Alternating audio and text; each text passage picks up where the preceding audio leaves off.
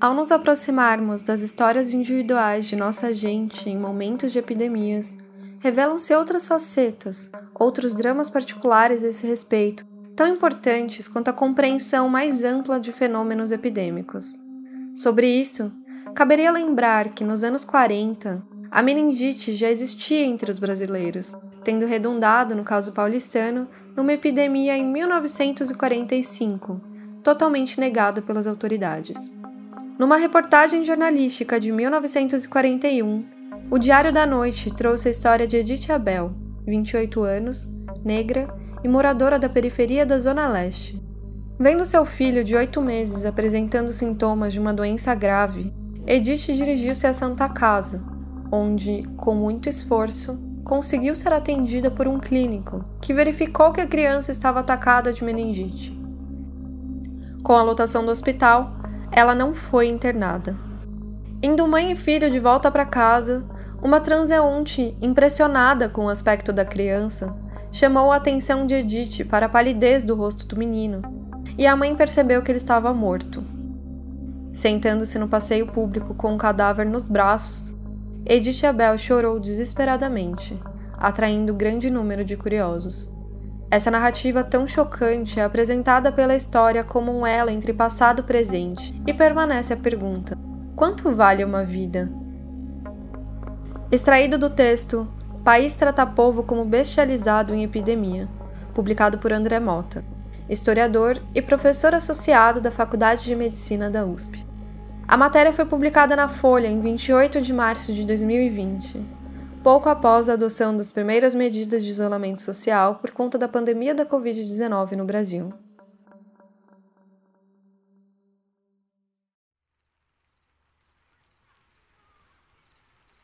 Por que, que a epidemia de meningite que aconteceu lá atrás, nos anos 70, é tão importante hoje para nós?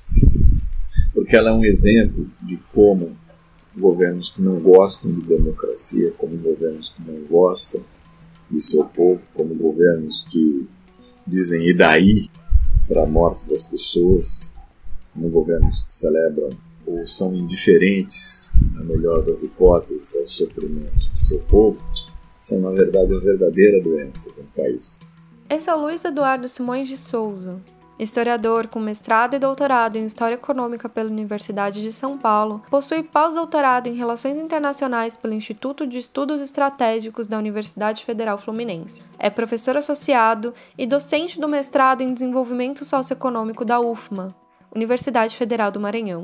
Também é coordenador do Grupo de Estudos em Economia Política e História Econômica desde 2010.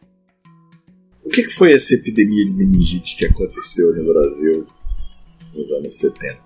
A meningite é uma doença causada por uma bactéria, o meningococo, que é resultado de condições precárias de saúde. Quando você tem grandes aglomerações de pessoas em espaços que não são suficientemente trabalhados do ponto de vista da saúde pública e do abastecimento de água e esgoto, você tem uma tendência à expansão de doenças. E quanto menor a preocupação do poder público em resolver seus problemas de saúde, mais sofre o povo. A meningite, pode-se dizer, é uma doença que ganhou proporções epidêmicas com a Revolução Industrial acontece ali entre o final do século XVIII e início do século XIX, em virtude dessa deficiência de condições de saúde e, ao mesmo tempo, da falta de preocupação dos governos né, mais interessados em se favorecer do processo de acumulação de capital.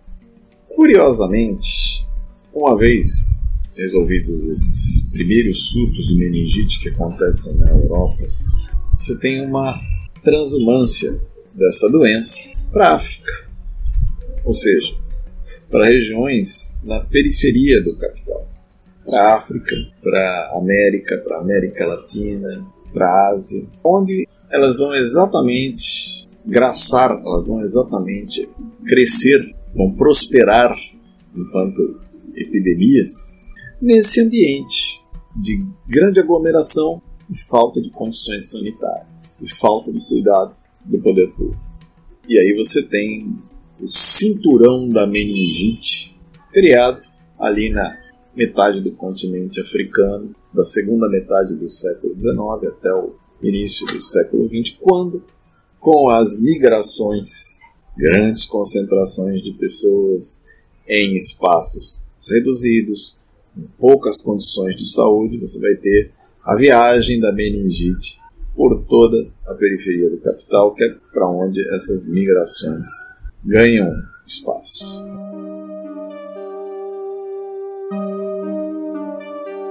O resultado, evidentemente, vão ser os surtos de meningite que vão acontecer por toda essa região da periferia do capital nas primeiras décadas do século XX, que não vão ter muito registro por duas razões. Primeiro, a própria estatística desses registros ainda se encontrava em desenvolvimento no campo dos estudos de saúde pública.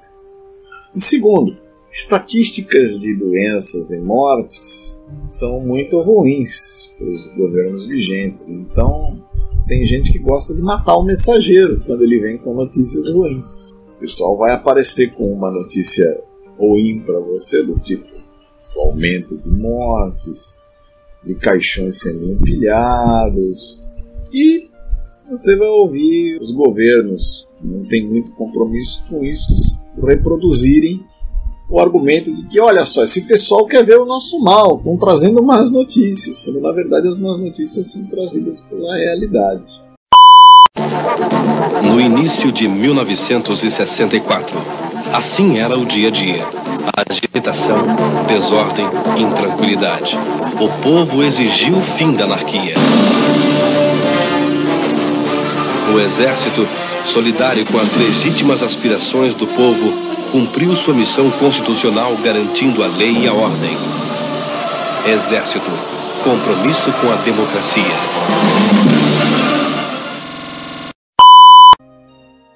A meningite tem três surtos no Brasil. Dois primeiros surtos mais difíceis de identificar pela questão das próprias estatísticas. Aconteceram outros surtos depois dos anos 70, mas esses já foram mais controlados do ponto de vista da tabulação, do tratamento e da maneira de lidar dos governos com isso.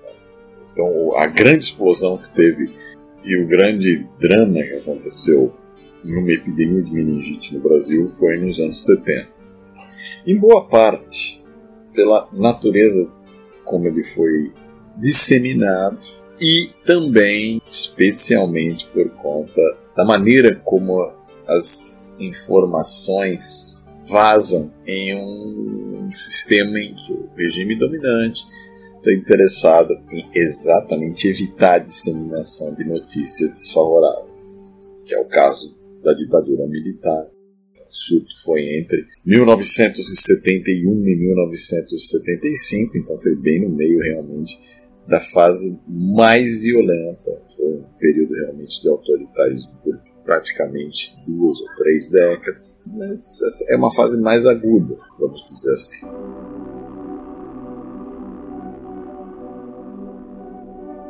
Os primeiros casos de meningite começam a ser identificados em 1971 na região de Santo Amaro, em São Paulo.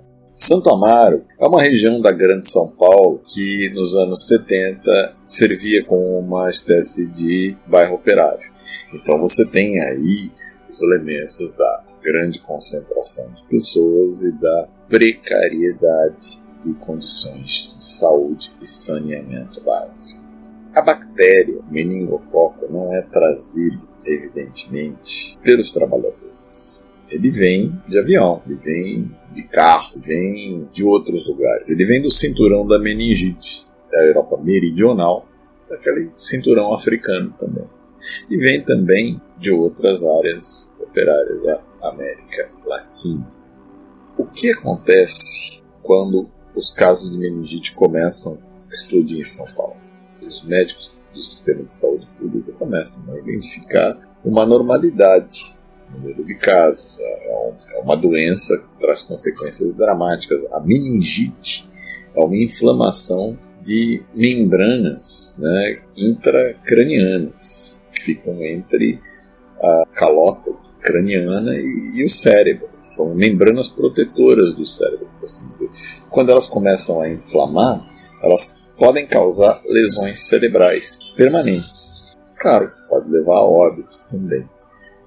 Mas é uma doença que vai afetar pessoas também com o sistema imunológico mais fragilizado, especialmente crianças. Trata-se de uma, uma doença bem complicada. A grande memória que vai ser criada em cima desse surto de meningite é responsabilidade dos pesquisadores Rita Barato e José Guedes, que assinam o grosso dos trabalhos científicos produzidos com as estatísticas que eles mesmos ajudaram a, a produzir juntamente com a Fundação SEAD, em uma operação praticamente clandestina, porque o governo militar simplesmente não queria que o assunto fosse apurado. E para isso, eles pressionaram os meios de comunicação, eles pressionaram televisão, censuraram jornalistas. Teve uma jornalista, Elaine Cantanhede, que fez uma entrevista com o então ministro de Saúde no meio dessa, dessa epidemia e essa entrevista foi simplesmente eliminada antes de conseguir chegar à redação do jornal. Então, naquele ambiente já de censura política em relação a várias mazelas que já aconteciam no país, em relação a vários problemas de perseguição política, de prisão, de tortura de dissidentes políticos, os problemas sociais que estavam acontecendo, roubos, saques, violência social que não estava podendo ser divulgada pelos meios de comunicação, veio se somar à meningite. O problema da meningite é que você não consegue esconder os efeitos dela.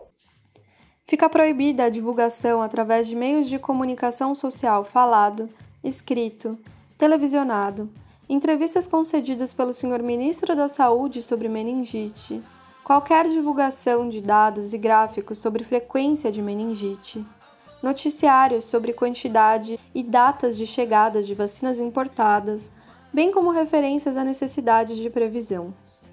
Fica igualmente proibida a divulgação de matérias sensacionalistas ou exploração tendenciosa através da imprensa de qualquer assunto relativo à meningite. Departamento da Polícia Federal. Nota recebida pelo chefe de redação do Jornal do Brasil, jornalista José Silveira, em 26 de julho de 1974.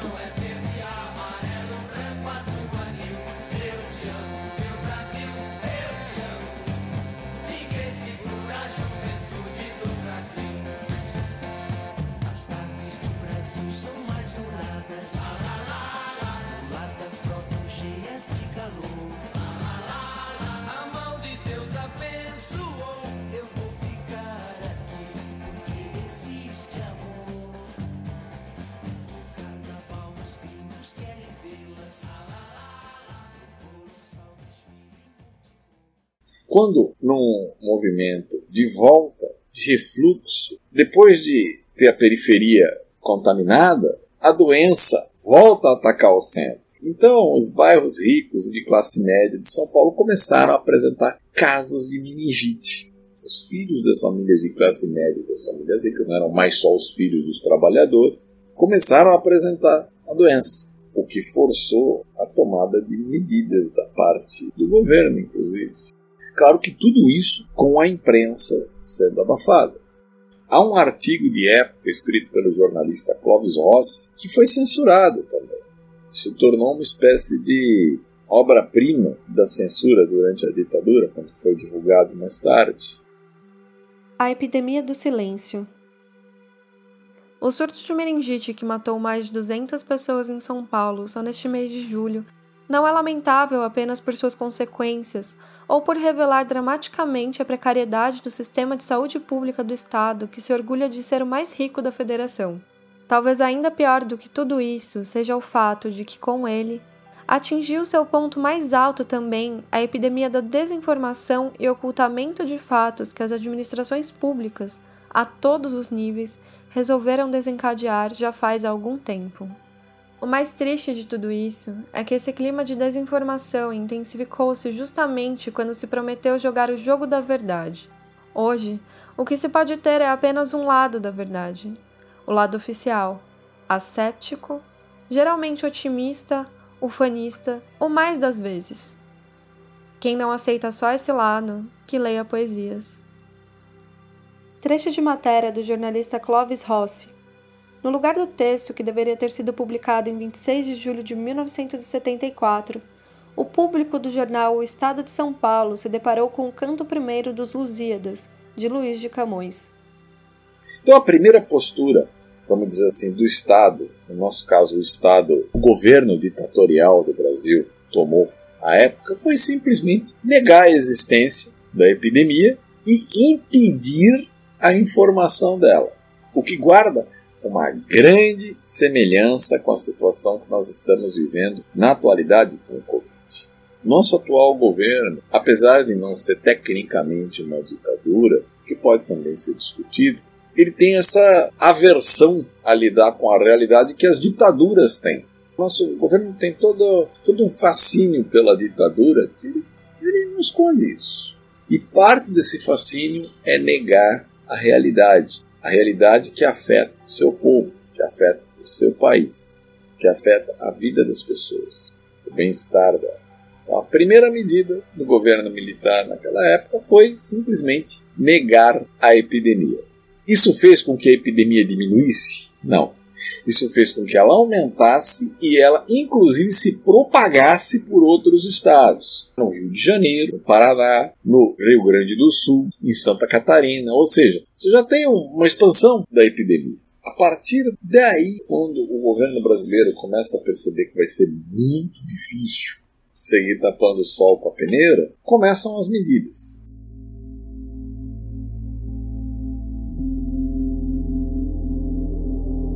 Saneamento básico, educar a população para a higiene mais intensiva, certo distanciamento social, não era o distanciamento social que hoje nos é indicado por causa da Covid, mas é um distanciamento social também. As aulas da rede pública de ensino e da rede privada também em São Paulo são suspensas e oficialmente não está se discutindo sobre uma epidemia oficial de meningite, o que vai ser só reconhecido na metade de 1972. Com esse atraso, com a letargia, que é a dificuldade em aceitar e fazer a correta diagnose dos fatos nas ditaduras, o governo brasileiro faz um convênio com laboratórios franceses que já haviam desenvolvido vacinas anteriormente para a meningite, e a Fundação Oswaldo Cruz, a Fiocruz, começa a produzir essa vacina. E aí, junto com essas medidas de saneamento básico, você passa a ter uma campanha de vacinação. E isso vai fazer com que a curva passe a entrar em declínio a partir de 1974, 75. milhares de mortes, centenas de milhares de casos. Esses os tabulados pela Fundação SEAD para o Estado de São Paulo. Os dos serviços de saúde do resto do país foram simplesmente perdidos no meio da burocracia. Então, a gente falar em, em, dados, em estatísticas do surto de meningite nos anos 70 no Brasil, é você falar sobre basicamente sobre subnumeração, que é outra coisa que está acontecendo hoje também, que é outra característica também da mente antidemocrática, da mente totalitária, que é negar o acesso à informação, negar o diagnóstico da realidade. Por isso que, e eu posso dizer isso porque eu era uma criança nos anos 70, e uma criança que, como muitas outras crianças que cresceram na região metropolitana de São Paulo, cresceram com medo, e não era medo do bicho-papão ou medo do homem do saco, era medo de meningite. E essa é uma das sequelas que o, a ditadura militar deixou na sociedade brasileira. Tem a questão do coronavírus também, que, no meu entender, está sendo superdimensionado o poder é, destruidor desse, desse vírus. Obviamente, temos um momento, uma crise, uma pequena crise, né? Um, no meu entender, é muito mais fantasia a questão do coronavírus, que não é isso tudo que a grande mídia propala ou propaga pelo mundo todo. Brevemente, né, o povo saberá que foram enganados por esses governadores e por grande parte da mídia nessa questão do coronavírus. Ah, cara, quem fala de eu não sou coveiro, tá vendo? Presidente, mais uma coisa. Não, não sou coveiro. Tá? E daí? Lamento. Quer que faça o quê? Eu sou Messias, mas não faço milagre.